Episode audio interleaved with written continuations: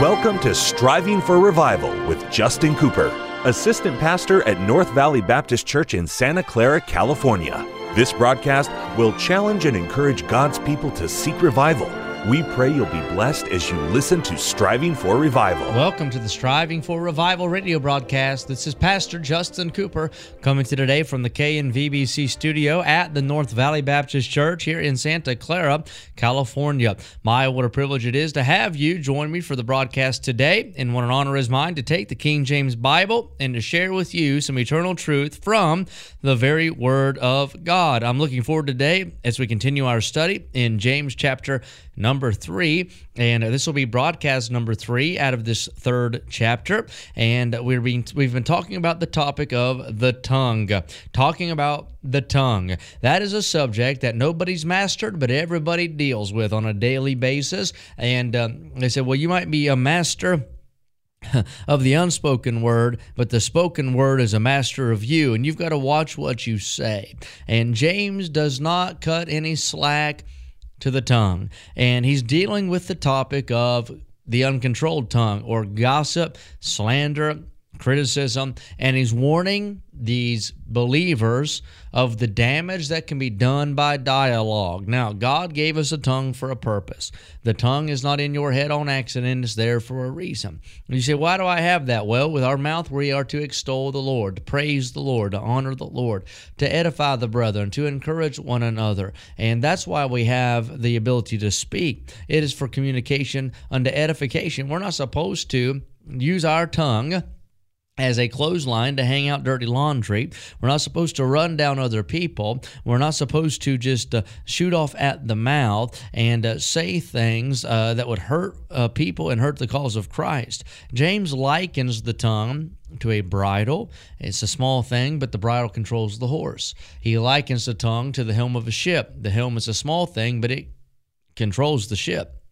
And then he said the tongue's like a little fire. Now, I didn't mention this previously, so I'll mention it before we move on today. Fire can be a blessing, fire can be destructive, fire can be helpful, fire can hurt.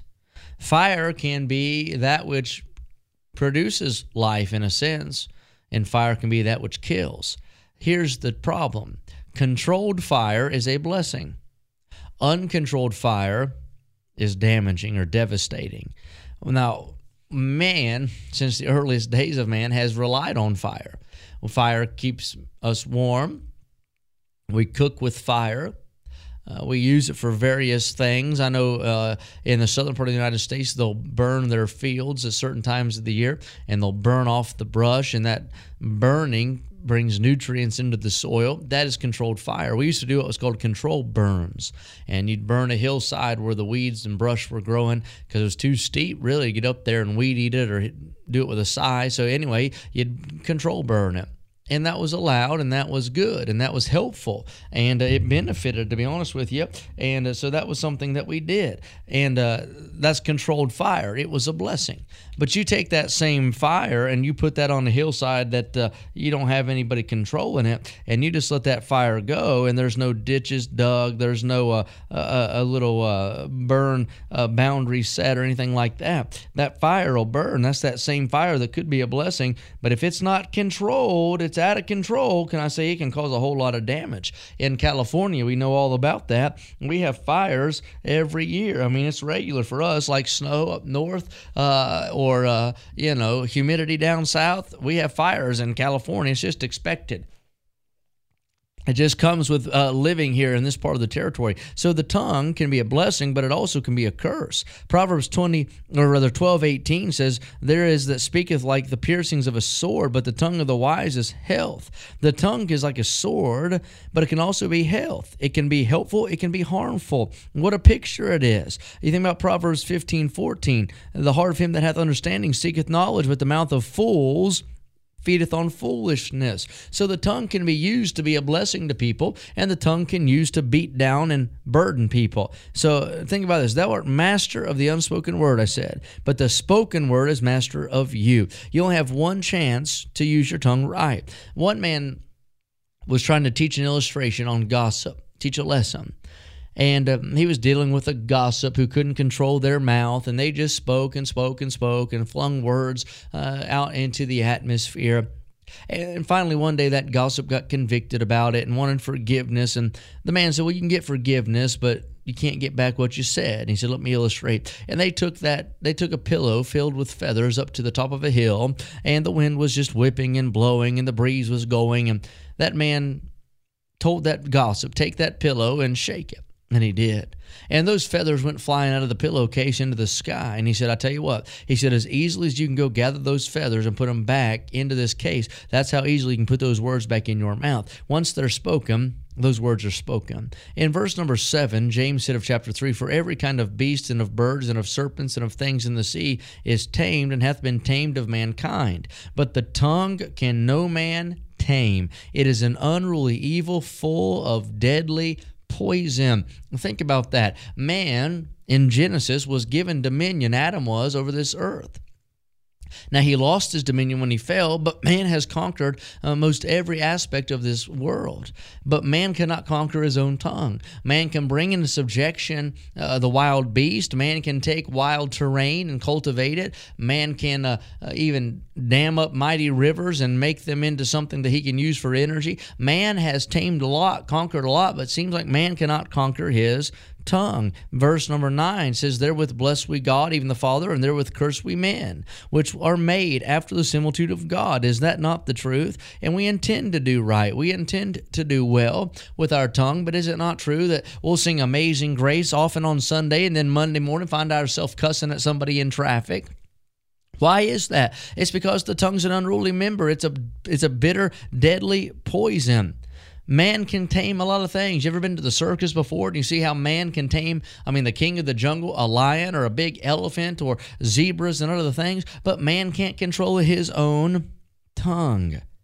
Out of the same mouth proceedeth blessing and cursing, my brethren. These things ought not so ought not so to be.